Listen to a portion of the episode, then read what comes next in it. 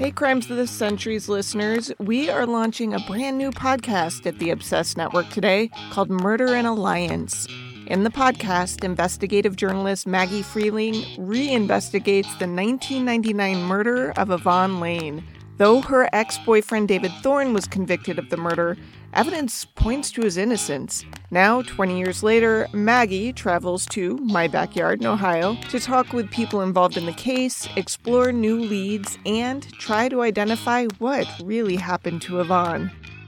You guys, this is really going to be an interesting case. I've been helping edit on this podcast, and Maggie is doing some fantastic work. So, we've got the first episode right here, and there are two more full episodes of Murder in Alliance already available right now, wherever you listen to podcasts. Today's date is July 14th, 1999, Wednesday. It's 13.09 hours. My name is Detective Bud Sampson. We're in the Ravenna Police Department interview room. Along with me is Detective William Mucklow and Detective John Leach of the Alliance Police Department. Also in the room is Joseph Isaac Wilkes. Okay, we're investigating the homicide of Yvonne Lane.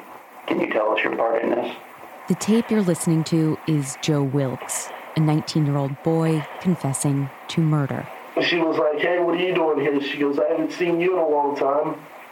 I was like, oh, David just wanted me to stop by and see how things were. And, and then we were sitting there talking for about three to five minutes, and then I, I did it. Okay. I know this is gonna be hard, but we gotta go through and you tell me what happened here. Where were you sitting? Were you sitting upstairs or downstairs? We were, we were on the second floor, not the third one. Okay. And we were sitting on the couch talking, and I was stubborn. Have a hand. Come on. Okay. Did she get up and try to run? No, she tried to run out the door. Which door did she try to run out? The big glass door that slides. And then she. Ahead, take it easy. But she I told David. But she floor, and the did. This is Murder in Alliance, an active investigation into who killed Yvonne Lane. I'm Maggie Freleng.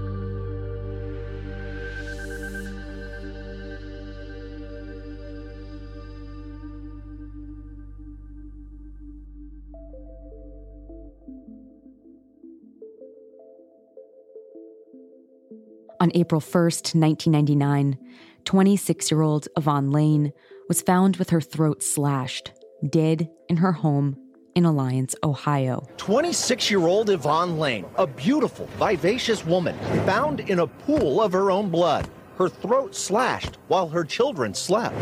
She was discovered by her mother, who had arrived to take her six year old grandchild to kindergarten.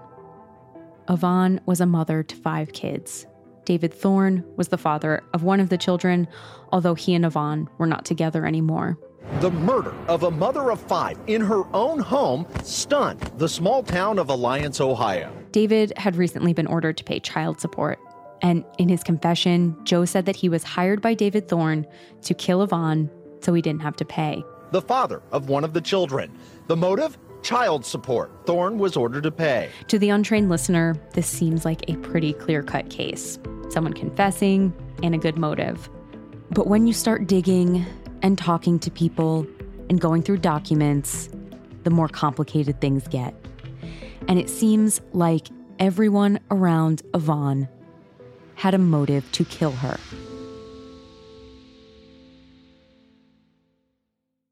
I first came across the case on the website Injustice Anywhere, which has since become a staple for my research into lesser known wrongful conviction cases for my other podcast, Unjust and Unsolved. I covered an episode a week telling the stories of people who I believed were wrongfully convicted. David was one of them. One of the incredible things to me about David's case is that it actually wasn't unknown there had been other media coverage before. The attack grabbed headlines as police hunted for a killer. Dwayne Pullman, who you just heard in the previous clips, is an investigative journalist who looked into the case for three years. And at the center of his investigation, a very serious question Did the system convict the wrong men? However, that was over a decade ago, and there's been no movement since. I said in David's episode of Unjust and Unsolved that this case deserves its own long form investigation, not just 20 minutes or 40 minutes. So here we are. Since Yvonne's murder, David has continually and persistently said he had no involvement. He says he never paid Joe Wilkes or anyone to murder his ex girlfriend. David was on the homepage of Injustice Anywhere as one of their endorsed cases. So I clicked it, and I could not believe what I was seeing. When you make it to David's official website, wcodt.org, you discover first that this was an incredibly brutal murder. She uh, begins to spurt blood. Uh, uh, pumping blood uh, uh, violently out of her out of her neck. Yvonne's throat was slit to the spine.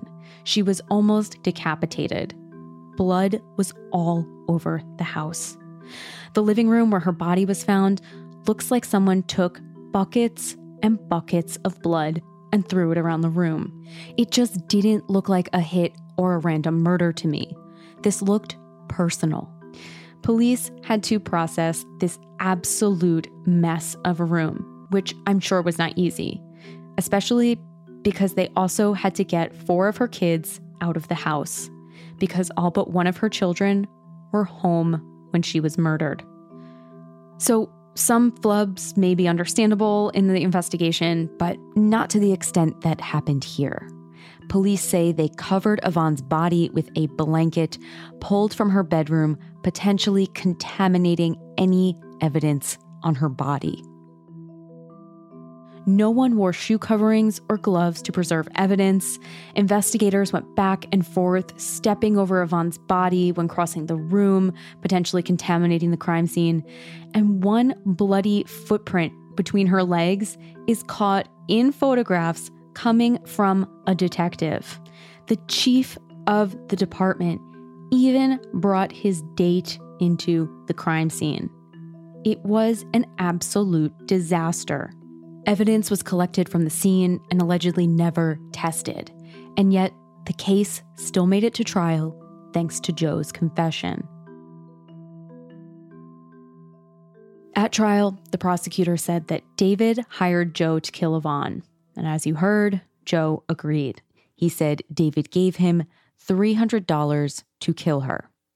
After his confession, Joe took the police to the alleged murder weapon a 3.1 inch pocket knife, and where he said he disposed of his pants in the woods. Rose Moore, the state's other star witness, also said she saw Joe the night of the murder, and he told her that he was on his way to kill someone. That's pretty damning. But it's worth noting that there was no evidence linking Joe to the scene, much less David. The entire case rested on witness testimony.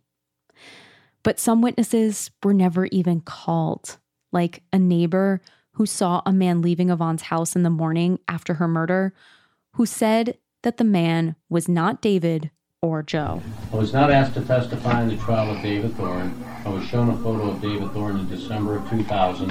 It was not the man I saw leaving the residence at 916 Devon. I was shown a photo of Joseph Wilkes, the confessed murderer, in December of 2000. It was not the man I saw leaving the residence in 916 Divine Street. Either one of those three that she showed you was, was it at all. Uh, but the jury never heard this. However, after deliberation, David was convicted on January 25th, 2000, of hiring Joe to kill Yvonne. He was sentenced to life without the possibility of parole. Joe took a plea deal of 32 life for his cooperation. It didn't take a jury long to convict David Thorne. Wilkes pleaded guilty. Both are now serving life sentences.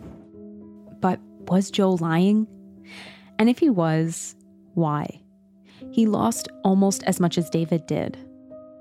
Evidence uncovered in later investigations could point to another killer, like any one of the other men who fathered Yvonne's other four kids, or even members of law enforcement Yvonne was rumored to be sleeping with, or the creepy neighbor that would spy on Yvonne through her window. This case is filled with sex, secrets, and surprises. As Dwayne Pullman just said, this case is a roller coaster, and things only got more complicated when I talked to David. All right, you there? Yep. You hear me? I can hear you. It's a little loud, but that's fine. Okay. Um, so, so how are you doing today? Uh, not too bad. When I first spoke to David, he had done 21 years, almost half of his life in prison, and there seemed to be no hope left. Pretty much dead in the water. We need new evidence. David didn't have a lawyer anymore. He ran out of money in all of his first appeals. And like any wrongful conviction case, he needs a lawyer and an investigator to find new evidence if he has any chance of getting out. That's why we've been pushing so hard is to find a private investigator that would kind of go ahead and and kind of almost start the case anew. And that's proven difficult to find. After talking to David and reviewing case files, I had enough questions about his conviction that I couldn't let it go. And I haven't even done a super deep dive yet. I covered his case in a 40 minute episode, basically just on the documents that I was given. And I just kept thinking, there really needs to be an in depth investigation. How is this not a feature documentary? There is so much to get into, so much scandal and intrigue, things I wasn't even able to broach in those 40 minutes that shook me to my core. After David's episode came out, I stewed on it for months. It haunted me. Who did the witness see leaving Yvonne's house in the morning? What happened to the evidence collected at the scene? There was a knife with a fingerprint, condoms and wrappers, blood smears everywhere. Was any of it tested? And if so, it must not have matched David and Joe. Otherwise, it reasonably would have been presented in court and the prosecution would have had a slam dunk. So, who did it match? Could Joe have been involved but not David? I kept stewing. Anytime TV producers would reach out about Unjust and Unsolved, I would talk about David. I would talk about it to everyone. I even reached out to producers and podcasters on my own, looking for anyone who wanted to deep dive into this murder case. It consumed me for months as I tried to figure out any way to help David. And then an opportunity arose.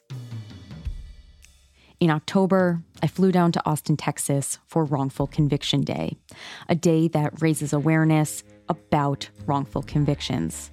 I was meeting with Jason Baldwin from the West Memphis Three. West Memphis, Arkansas, 1994. They were convicted of murdering three Boy Scouts, hogtied and left in a ditch. A satanic cult, a demonic ritual, fueling the town's bloodlust with descriptions of sexual torture and mutilation. Today, the West Memphis Three walked free. We did a Facebook Live together. Oh, and then people could see comments. Yeah. Okay. I didn't really tell. Okay. Hello, everyone. We are live. I am here, Maggie Freleng in Austin, and I am with Jason Baldwin of the West Memphis Three, who was convicted in 1994, released in 2011. He is also the co. Jason now has his own organization helping to free the wrongfully convicted. What makes you want to continue doing this work literally immediately upon getting out? Well, yeah, you know, I've always been a volunteer, a person who helps other people. And so to experience wrongful conviction as an innocent person and have that experience and then to get out because people cared enough to fight for my freedom almost felt like a duty I had to repay that. Jason co founded Proclaim Justice with his friend and private investigator, John Harden. Should I keep chewing while you're recording? After the Facebook Live, I got to work with Jason and John on a few cases they were investigating that I plan to cover for season one. Yeah, that works. Let me go get a laptop. Yeah, I was gonna say, do you need documents? Yeah, I may need some notes. Okay. because- I'm like, like, wow, you were very have it all together. We went over Nikki Zinger and Daniel Risher's case. In the span of a month, a murderer took her mother away, and then the state took her love away. Diamantina Salinas Calahacco and Andreas Mascaro. There's only two possibilities here. There's only two. Either somebody is feeding him all of those details, or he was there. That's it. Those are the only two possibilities. and DeMarco Wilson. There should be no gunshot residue. Well, we have gunshot residue on the victim's jacket. Um, so how do you get gunshot residue when when you're shooting from that far? We went through files and they talked me through the details of their investigation into each case. It was surreal, not only to be in Austin on wrongful conviction day with Jason Baldwin, but to sit down with John to see the work they are doing to help free people who are wrongfully incarcerated and the passion that they have doing it. And the days in Austin weren't just work. John and Jason are genuinely cool people, and I got to know them during an after work drink or four. my brothers Matt and Terry like had me and my mom stand back to back with our so we could see who was taller on my 16th birthday and they're like oh mom Jason's almost as tall as you now you know and you know just having that family time and then uh got arrested you know a couple months later Every day of that trip, as I got to know them better, I kept thinking, are these the guys that David has been waiting for? Is there an appropriate time to bring up this case to them? I didn't want to be that person who unsolicitedly asked these busy and in demand guys with a wait list of cases to look at another case like some personal favor. But this wasn't just a favor, it was someone's life, a man who has spent over 20 years in prison and believes there is no hope left for him. And I was determined to get him help. One evening, we were having after work drinks, and I was feeling good and broached the topic. You know, there's this really crazy case I'm looking into. You guys might be interested. We talked a little, and I told them that the most heartbreaking part is it's been almost 22 years, and he said his case is dead in the water. They seemed interested, but I didn't want to push it. Maybe they were just being nice to their out of town guest. I planted the seed and went about our evening, but I would revisit. I left Austin and went back to New York and stayed in touch about the cases I was working on that they gave me. All right. Well, I got to run. Can you send me the um the overview of, of Yes. the witnesses? Yeah, I sure will. Awesome. Thank you, John. I'll talk to you All soon. right. Talk All to right. you. Bye. I don't know when or how, but at some point I must have said to John, Look, I think you guys really should look at the files. Bold. But I wanted to know if he would see what I saw a total mess of an investigation and potential to help someone who may be wrongfully incarcerated.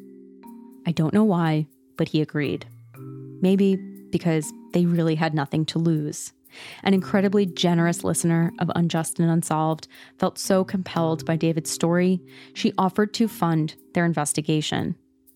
So I sent over the thousands of pages of case file documents and then waited. Waited for them to have a moment in their busy days, working dozens of other cases, to review David's file. And by December, they did. Maggie. Miss America. Hello. What's up? Hi. John brought on another private investigator from Proclaim Justice to help, Danny Waxler. Oh, it's sunny. It's sunny down there. It's downright spicy out there. Wow. Y'all come down. Y'all come on. Danny has been an investigator for decades, and he's like a hawk on a case. We all got on a Zoom call together, including David from prison and his wife Sue, so John and Danny could let us know what they were thinking. There's Sue. Hi, Sue. Hi. From the jump, it seemed like they were into it and definitely up for the challenge that I think over the years other investigators and lawyers found too complicated. Even if there were forensics that could be tested, it still wouldn't exonerate David. By all accounts, David was not at the crime scene. It was an alleged murder for hire. So, freeing David would be difficult. It would come down to proving that Joe was also not there. the more we can dismantle Joseph for Joe, whatever he goes by, the the stronger plight we have in freeing David. If Joe didn't commit the murder, then the prosecution's whole case falls apart against David. But Joe said he did it. And that is hard to get past. Over the years, Joe has given multiple statements about what happened. His story constantly changes, and we'll get more into this later. In one story, David hires him to kill Yvonne. In another, he shows up there to invite her to a hotel party he was having, and she's already dead. And in 2001, just a year after his conviction, he even recanted his hitman for hire confession and said he was pressured by police and coached what to say to implicate David. Scared and confused, Wilkes says this former detective, John Leach, forced him to confess. Wilkes was a friend of David Thorne's. And they had told me a general story about how to put David in it. Maggie, did you reach out to Joe? I did not because I also I just didn't want to really tamper with anything. Um, Yeah. I did not reach out to him. I didn't reach out to Joe because I didn't want to engage in any kind of perceived witness tampering because, in my mind, this case wasn't dead in the water. It was going to go back to court, and I didn't want to mess anything up. And I'm glad I didn't because it seems like Joe is really the key to cracking the entire story. You know, I'd like David to tell us if he was our newest investigator, how would he approach this? It's always good to hear from our clients on, on what their own thoughts are, how they would proceed with about what we're about to launch ourselves into. I mean, the, the thing that comes to the forefront of mine is Joe's timeline. Different accounts and witnesses put Joe at multiple places at once. So, which version of the story is true? We will definitely get in depth into Joe's timeline later. But based on a preliminary look at the case, John and Danny wanted to know more. They didn't officially agree to take David's case, but they were ready to go to Ohio and start digging to see what they found. Then they decide if the case was worth pursuing. As for me, I made another bold move and suggested that I help as well as document the investigation and cover it for a new podcast solely focused on reinvestigating the murder of Yvonne Lane. Again, for whatever reason, they agreed. And we were all going to hit the ground in Ohio. Okay. Well, let's um we'll like I said, we'll stay in touch as needed and and as things come into focus as far as what we want to get accomplished there and time frame and all that stuff. Um, but we will plan on being there two weeks from today. Cool, guys. Okay, we'll, we'll regroup and be back in touch. All right. Okay. Bye. Bye, guys. Good to see you. You too. Two weeks, we'd be in Alliance, Ohio, starting the investigation into Yvonne's murder from scratch. Exactly what David said he needed to move his case forward. What would we find? There were so many questions as Danny and John poured through the case files trying to find out where to start. So, in the first statement that he gave, that we have any record, did he say that it was a lock blade knife that he used to kill her? They sent me a recording of their discussion, a chunk of which I'm sharing here, because I want you to hear how they approached the case, what stood out to them right away. I find it fascinating. You can hear how they're skeptical. They're not focused on clearing David. Really, they're focused on finding the truth. You know, I'll say that we take, you know, in, in taking this case, I think one of the first things we always have to do is say, what do we believe was the most significant part of what convicted our client? Yeah, yeah. And we know, just even if it's just preliminary research, we know it was the statement of Joseph Wilkes. Yeah, yeah, yeah. Because it's not like there's an abundance, there's no biological evidence. You know, right off the bat, a couple of things that raise my eyebrows are the knife in the pants. How did Joe lead them to the, what were the circumstances? Um, was it confirmed to be the murder weapon with any kind of forensic or biological testing or anything like that? And if it was the murder weapon and Joe did lead them there, then that's a big fucking deal. You know, just on its face, that's one that I'm going to have to have a satisfactory answer to. How did Joe take them to that knife? That's that's a hell of a thing right there. That's one of those coincidences that I don't like. I've thought about that. You know, what if, let's just say Joe did this? Yeah. Because there are things that make you say, well, the pants, the knife, he had familiarity. Why is he staying at a freaking hotel in town that night? Yeah. Why is there documented a, a receipt to confirm that? Yeah. Joe's got some explaining to do. I mean, it's not cut and dry that he's lying. There's some real questions that I'm going to have to get some satisfactory answers to. I mean, these are all good questions, and we're just going to have to see where it all takes us. And we did. We left for Ohio two weeks later to start to figure out is David innocent? And if so, who did kill Yvonne Lane? Coming up on Murder in Alliance. We're investigating the homicide of Yvonne. She actually cheated on him a couple of times. In terms of the police force, my God, I had eight or nine names of officers who were potential sexual partners. She said she was murdered, and I, I, I mean, you could have just knocked me over. Any number of people could have been a suspect. He was seen by a neighbor standing at her front door at 5:30, and the time of death is seven.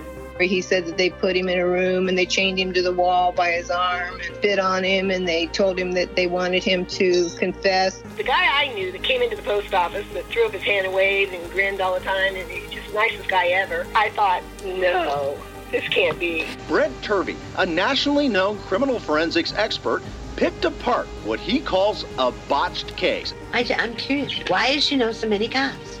You never asked about that or wondered about it? Uh, the officers were involved in nefarious activity, criminal activity. The fact that it was never turned over to the defense is shocking. The police controlled the narrative. I cannot get to the truth. Did you know who he identified? I no, I don't. He was a police officer. It's like, no, something's missing here. And why didn't the prosecution turn this over? And what is going on here? So it makes me feel like there's more to the story.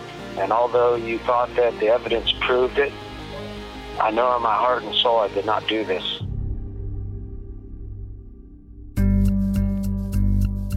Y'all, if you like this show, please consider joining the Unjust and Unsolved Patreon. It shows how much you care and helps us continue to tell these stories. Plus, you get some awesome bonus episodes, Q&As, and events as a thank you. And please, please rate and review. The more reviews, the more attention, and the more likely we're going to get tips and leads, and the right ears will be reached. Murder in Alliance is produced and reported by me, Maggie Freleng, with editorial consulting from Amber Hunt.